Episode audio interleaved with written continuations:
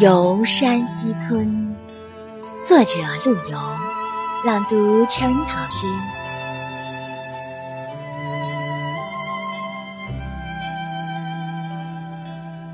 莫笑农家腊酒浑，丰年留客足鸡豚。山重水复疑无路，柳暗花明又一村。箫鼓追随春社近，衣冠简朴古风存。从今若许闲乘月。拄杖无时